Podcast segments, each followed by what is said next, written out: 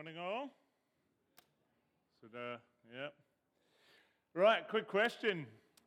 Do we have any ancestry people here? And, and what I mean by that, do we have any people who have traced their family line back as far as it can possibly go? Got a few of those around? There's something pretty cool about it, isn't there? I mean, I've done it as far as I can. I get to the 1730s in the south of England, and that's as far back as I've managed to go. I also had that DNA testing done, uh, and so I'm like 90% English and Irish, with 10% from the Tuscany region, which I assume is where I get my skin color from. So uh, that's how mine basically mapped out.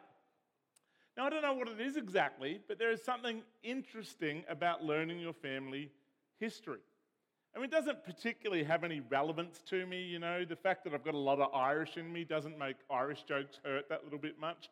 Um, none of it I find particularly relevant. There's just something really interesting about knowing your heritage, about knowing uh, kind of that line that you come from. For each of us who's a Christian, though, we have a common heritage, we have a common lineage.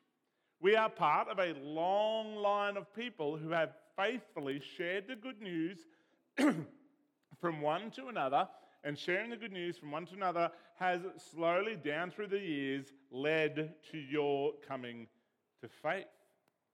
More than that, though, we can actually go back. We can go back into the Old Testament and we can go to the long line of people that were slowly heading towards the coming of Christ and the proclamation of the good news. Well, last week we looked at the joy, the grace, the mercy that we have in Christ that, that kind of trumps the trial which is used to prepare us for eternity. Well, this morning we're going to catch a glimpse of just how privileged you are in Christ just how privileged you are in Christ. That would lead to a refreshed gratitude for what you have in Jesus. So if you have your Bible there, you can open up to 1 Peter 1 10 to 12. 1 Peter 1 10 through to 12. 1 Peter 1 10 to 12. Concerning this salvation, the prophets who prophesied about the grace that would come to you searched and carefully investigated. They inquired into what time or what circumstances the Spirit of Christ within them was indicating when he testified in advance to the sufferings of Christ and the glories that would follow. It was revealed to them that they were not serving themselves, but you these things have now been announced to you through those who preached the gospel to you by the Holy Spirit sent from heaven. Angels long to catch a glimpse of these things. Amen. So, obviously, the link to what Drew preached last week is our salvation.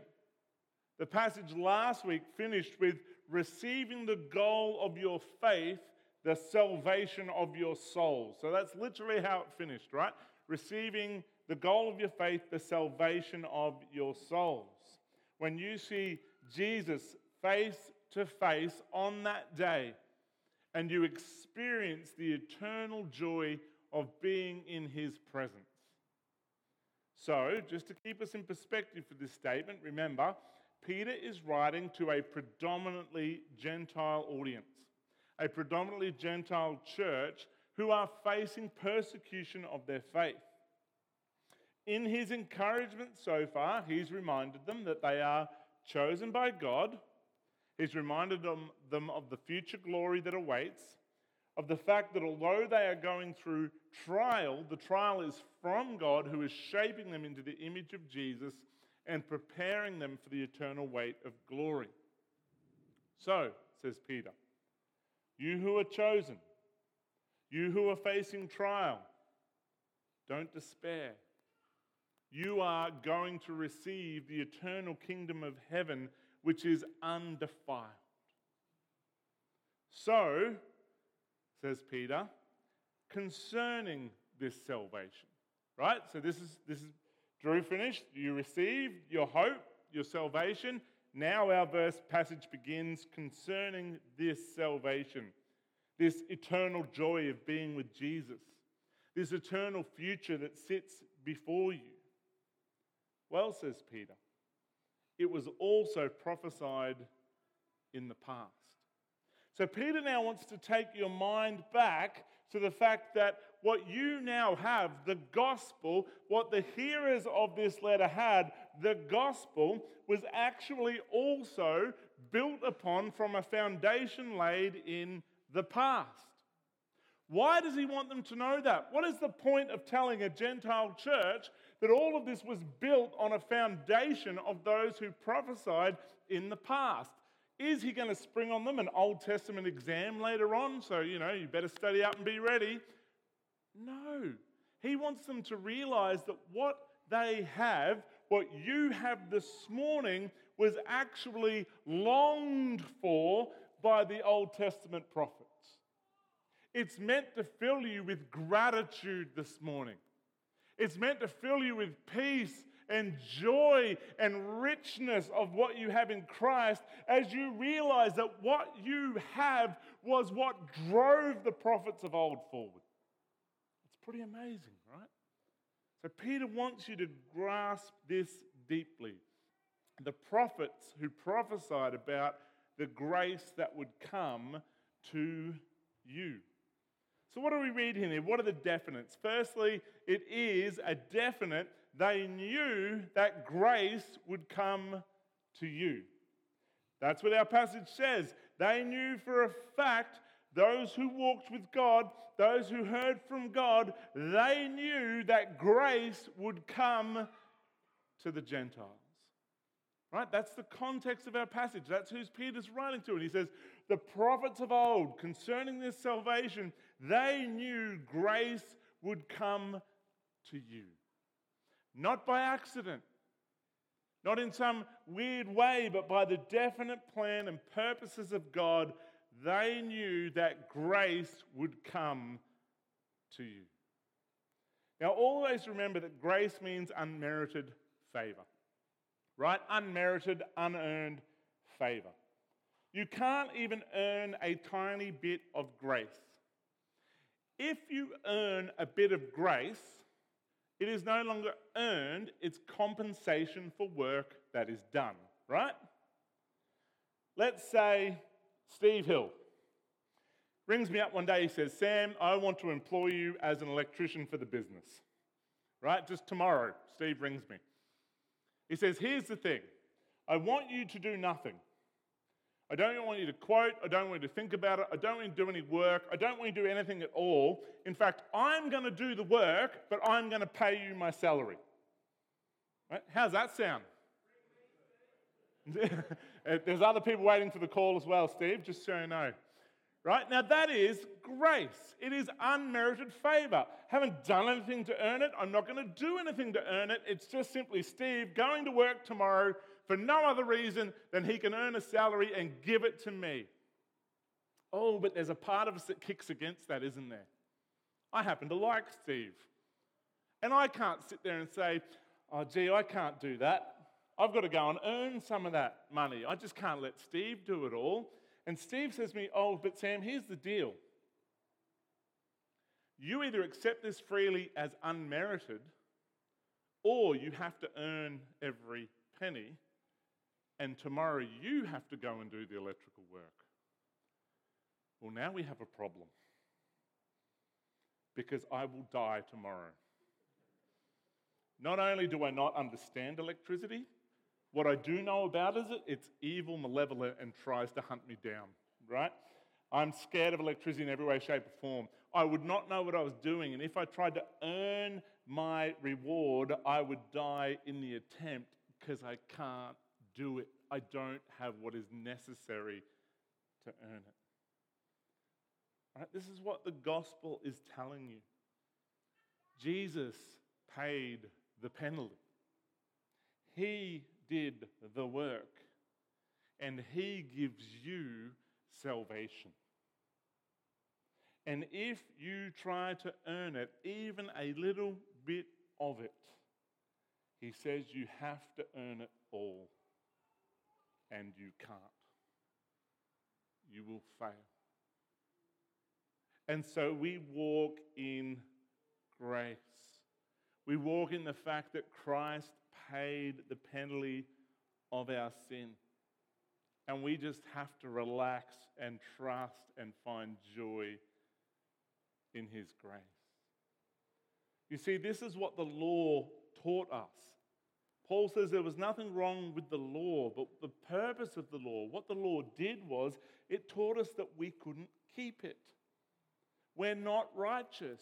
We weren't able to fulfill the law. The law was good, but no one was able to keep it. Church, let me ask you this dead seriously this morning. If you had to be saved by perfectly fulfilling the law, how would you go? How would you go? No chance. And so Christ fulfilled the law and he gave you his righteousness, and you were saved by grace. So in the Old Testament, they, they believed they were saved by the law. They were, they were trying to observe the law, but they continually failed. And Romans 3, by the way, tells you that it was only the sacrifice of Christ that paid the penalty of their sin as well. They're still ultimately saved by the sacrifice of Jesus. Read Romans 3, right? Uh, God saved those in the Old Testament through the sacrifice of Jesus. The penalty was met on them.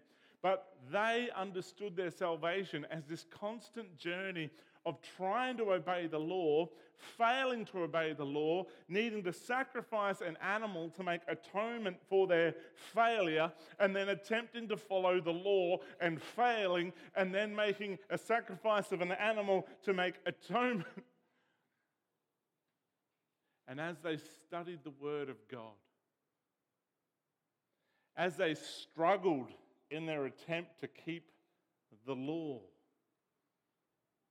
they looked forward to the day when God Himself would provide the sacrifice and grace would be poured out. They looked and they saw a time when even Gentiles would be recipients of that grace.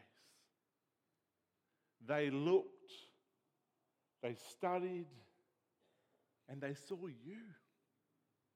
They saw what you have this morning the grace of God through the death and resurrection of Jesus, freely given by His mercy, not earned, transformed by the grace of God.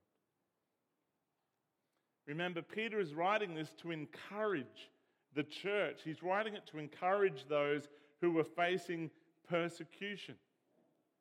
Let me just give you a little bit of an encouragement. It's a slight aside, but I love this image. How was Eve created? Quick question. Anyone? Adam's rib. So, God cut a hole in the side of Adam, took a rib, and he created Eve, a helper fit for him, the wife, the bride of Adam. Unfortunately, Adam and Eve chose sin and plunged the world into curse. Then the scripture tells us Jesus comes as the new Adam, the righteous and obedient Adam. And on the cross, he paid the penalty of your sin and he won his new bride for himself, a helper perfect for him, the church. And what was the final act of Christ on the cross to prove his death for the church? A hole was pierced in his side, which brought the church into being. Right? The fulfilled plans and purposes of God are always there. The first Adam and Eve failed. Christ is the new Adam, and he, by his blood, has brought about his new bride, the church. Right? This is your encouragement. This is what Peter wants you to get a hold of, church. Rejoice, celebrate. This is what Jesus has done to bring you to the Father. So, verse 11. They inquired in advance to these things by the Spirit of Christ. What does that mean? It means that through the work of the Holy Spirit who came upon the prophets, by the will of God, they knew in the future that Christ would come and he would suffer. Again, they searched by the Spirit for the grace that you now enjoy. The righteous for the unrighteous, the Son of God for children of darkness. Do you know how many people the gospel offends? The answer is a lot. But it doesn't just offend atheists, by the way. The gospel offends religious people all around the world. Religious people hate the gospel. And it makes sense that they do. I just want you to think about it for a second. This is what Peter is saying God Almighty, the maker and creator of all things, holy in his perfections, so much greater than us that it cannot be calculated. Almighty God. The first thing we say is that he took on flesh. That alone makes people angry. Almighty God took on flesh. He was born of a woman. He wore nappies. He went to the toilet. He probably whacked his finger with a happy a hammer. Don't be ridiculous. God take on flesh. It's a big statement, isn't it? And then we say, yes, not only did he take on flesh, not only did he live a normal life, not only did he have to go to school when he was young, finished really early, kids, but anyway, not only did he have to do those things, he then died a shameful criminal's death, naked on a cross for all the world to mock and despise. Preposterous.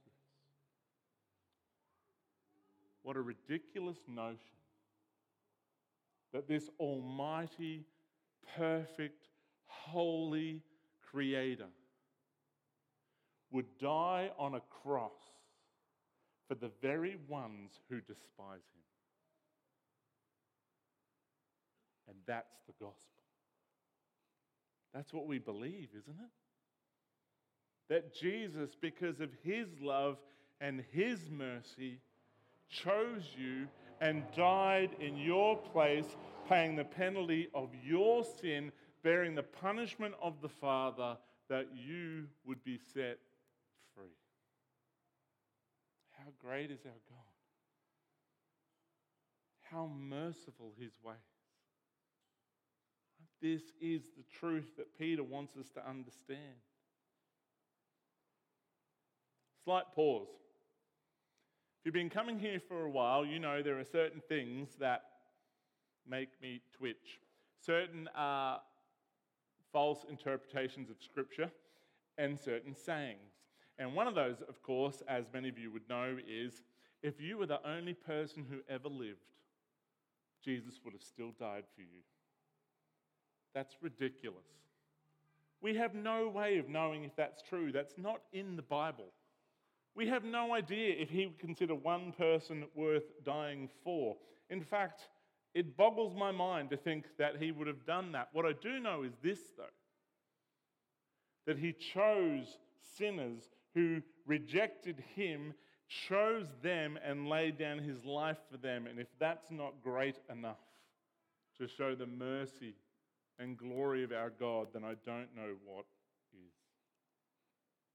The fact is, Jesus died for all who are his, and it is absolutely amazing that he would show such mercy and grace to us.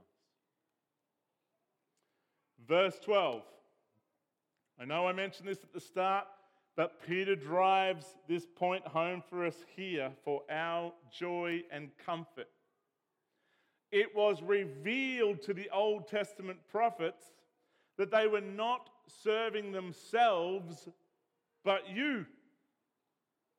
And who is the you here? Well, clearly the readers that Peter was writing to, but it means everyone born again after the death and resurrection of Jesus.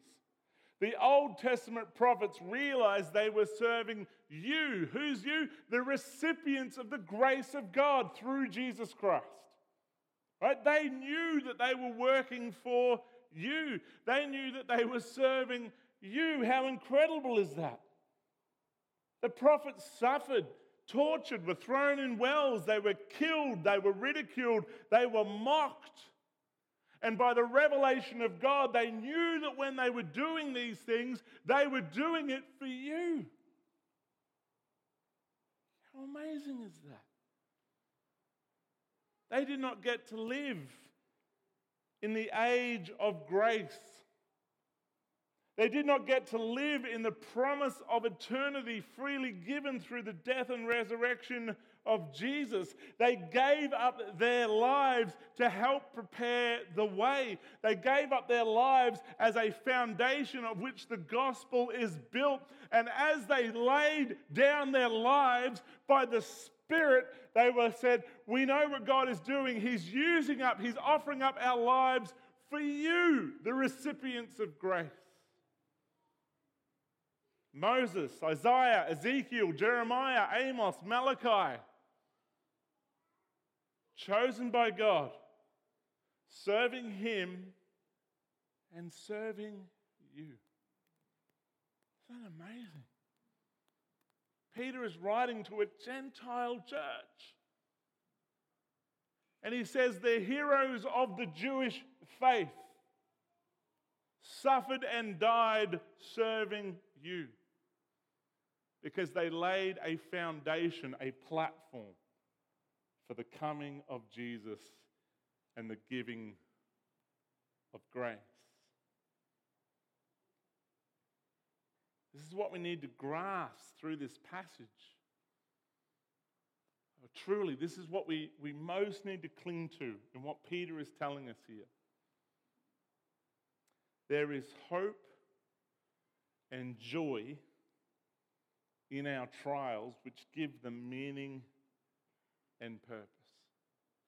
And this is really, really, really important. This is what Peter's done. Remember last week what Drew was talking about? Last week, we looked at the fact that God brings us through trials if necessary. Why? Because He's shaping and molding us. So on that day, He will say, Well done, good and faithful servant.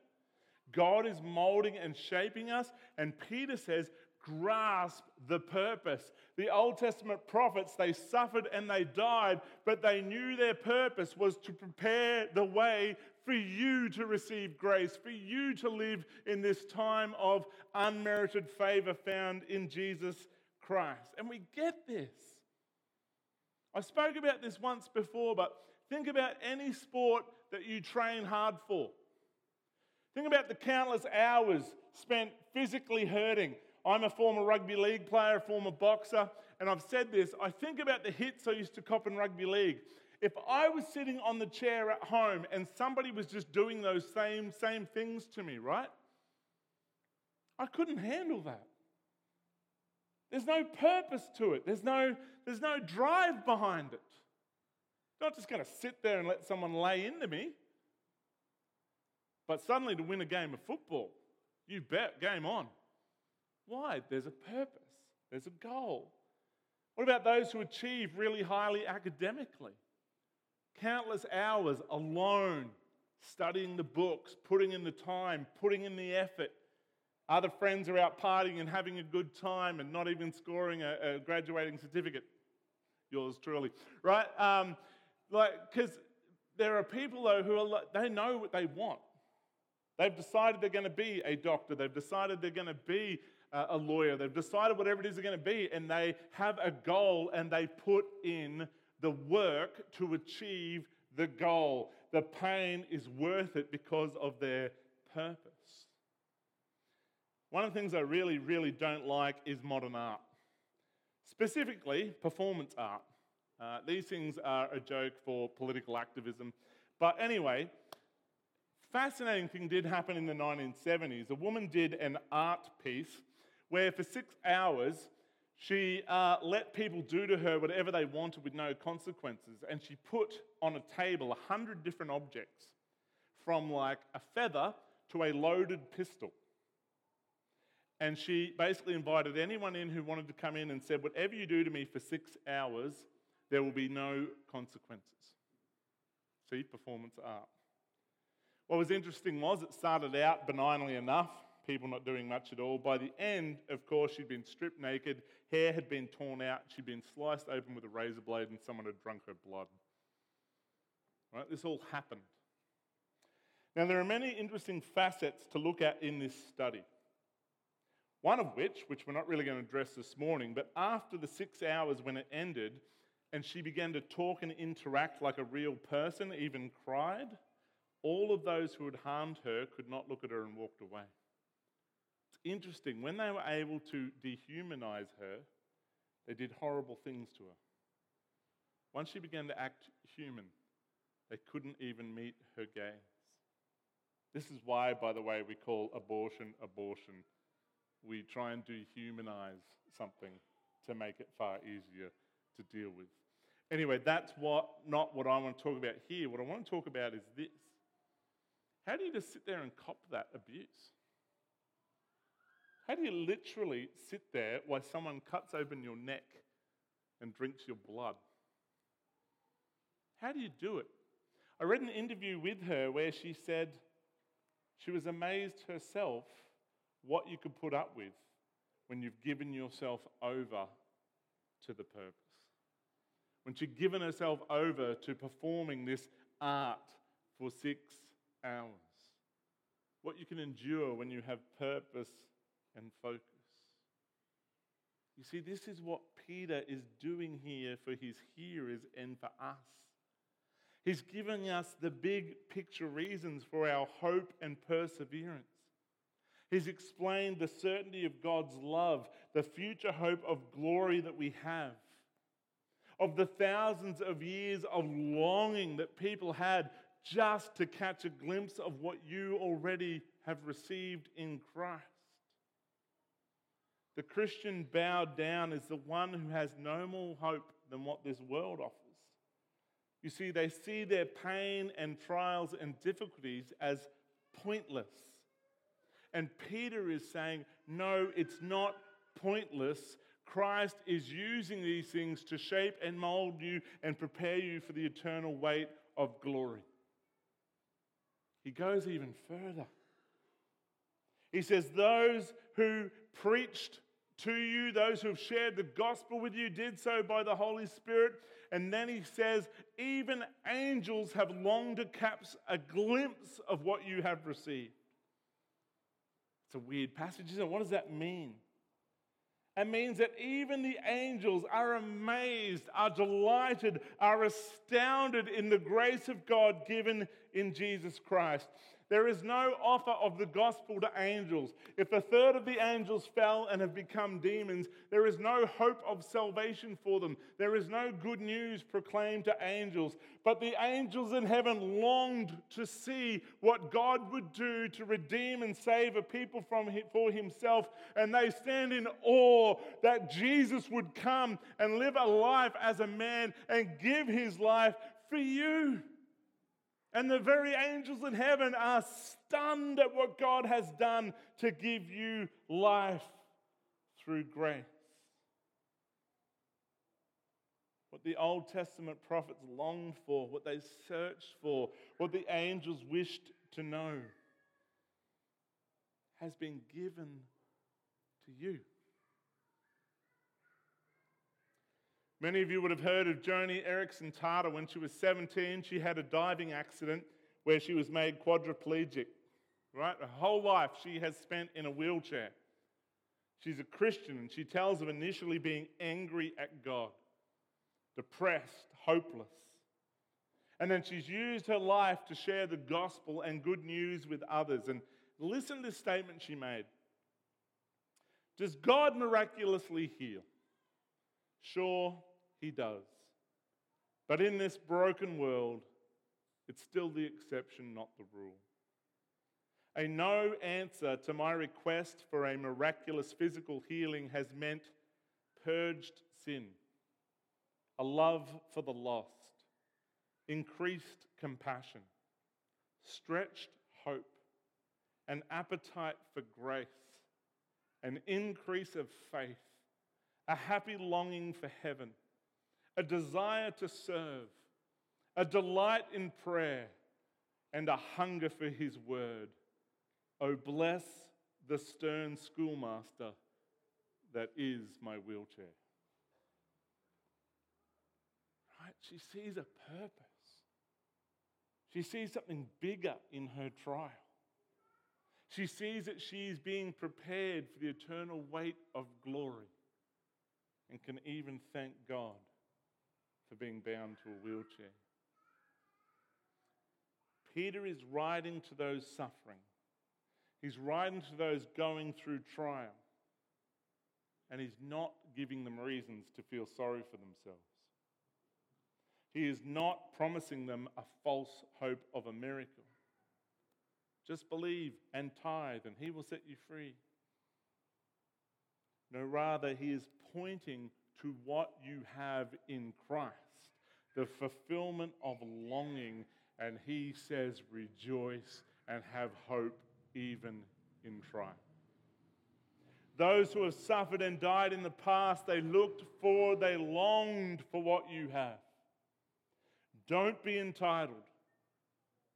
Sure, Jesus chose me, He died for me, He gave His righteousness for me, He guarantees me eternal life in the kingdom where He'll give me a new body made perfect and undefiled in that holy place forevermore. He's committed to molding my character and shaping me to the image of Christ, but I want more.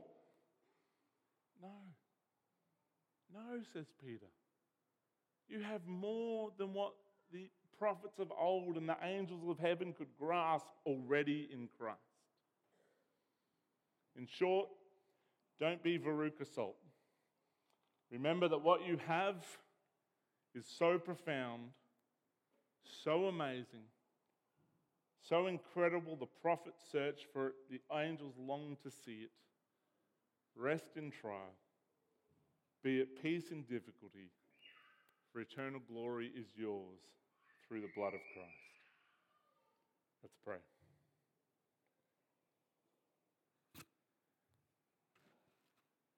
Lord, we thank you that you paid the penalty of our sin.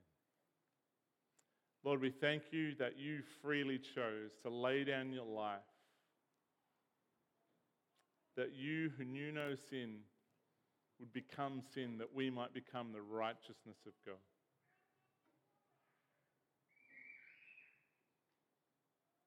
Lord, it's all by your grace. We are recipients of such a profound mercy, such a profound grace. Lord, the prophets longed for it, the angels are stunned by it. And may we feel deep gratitude for it. Lord, may those of us who are struggling this morning, Lord, we know there is pain, we know there is trial, but may we never lose the joy that we have in being chosen by Christ, our sins paid, and righteousness and eternal glory guaranteed. We pray this in your precious name. Amen.